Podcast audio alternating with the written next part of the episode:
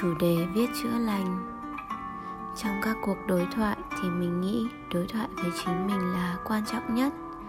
Bạn đã từng biết đến đối thoại với thượng đế. Nếu bạn biết bạn là thượng đế, bạn là đứng sáng tạo của cuộc đời bạn, thì đối thoại với chính bạn chẳng phải là đối thoại với thượng đế đấy sao? Và mình cho rằng viết là cách thực hành đối thoại dễ nhất bạn có thể thực hiện người ta luôn cho rằng, viết là phải hay, bạn thân yêu. Nếu bạn hiểu không có cái gì là tuyệt đối hay, chỉ là một nhận định của một chủ quan và rào cản của bản ngã, vậy thì làm gì có cái gọi là đánh giá?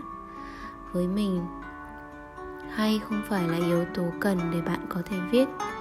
Yếu tố cần là một trái tim của bạn sẵn sàng bộc bạch qua từng câu chữ. Bạn mở lòng, bạn thổn thức bạn viết theo cách của bạn. Bạn đối thoại trên từng câu chữ. Viết là phải có độc giả. Nếu bạn biết viết là một liệu pháp để bạn đối thoại và chữa lành, thì viết không còn quan trọng phải có độc giả. Độc giả chính là linh hồn của bạn. Nếu bạn biết một người anh từng viết cho rất nhiều báo, hàng đầu, chắc bạn đã biết để có thể nhận được nhiều view thì đôi khi ta phải viết mọi thứ rất không thật không thật thà. Ở tuổi trung niên, anh nghỉ việc. Anh rất thích câu mà anh nói. Anh nhận ra anh đã mãi viết cái mà người ta muốn đọc. Giờ đây anh muốn viết cái mà mình muốn viết, muốn tìm lại mình. Bạn có thể viết chỉ để bản thân đọc. Và nếu bạn muốn chia sẻ thì hãy chia sẻ, đừng ngần ngại. Trái tim bạn sẽ nhẹ nhõm và vui vẻ vì bạn được làm điều bạn muốn.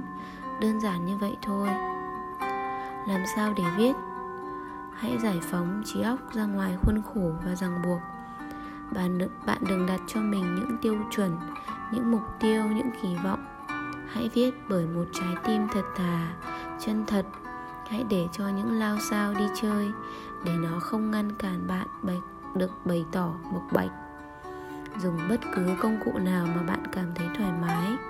Giấy bút, điện thoại, máy tính hay là mặt đất. Hãy để mọi thứ được tuôn trào mà không bị kìm kẹp bởi lý trí, sợ hãi hay sự phán xét. Bạn có thể bắt đầu với morning page là những trang viết buổi sáng. Bạn sẽ viết tất cả những gì trong đầu bạn hiện ra mà không cố để nghĩ vào buổi sáng bạn có thể viết nhật ký, ghi lại hành trình của cuộc sống, tâm sự với chính mình.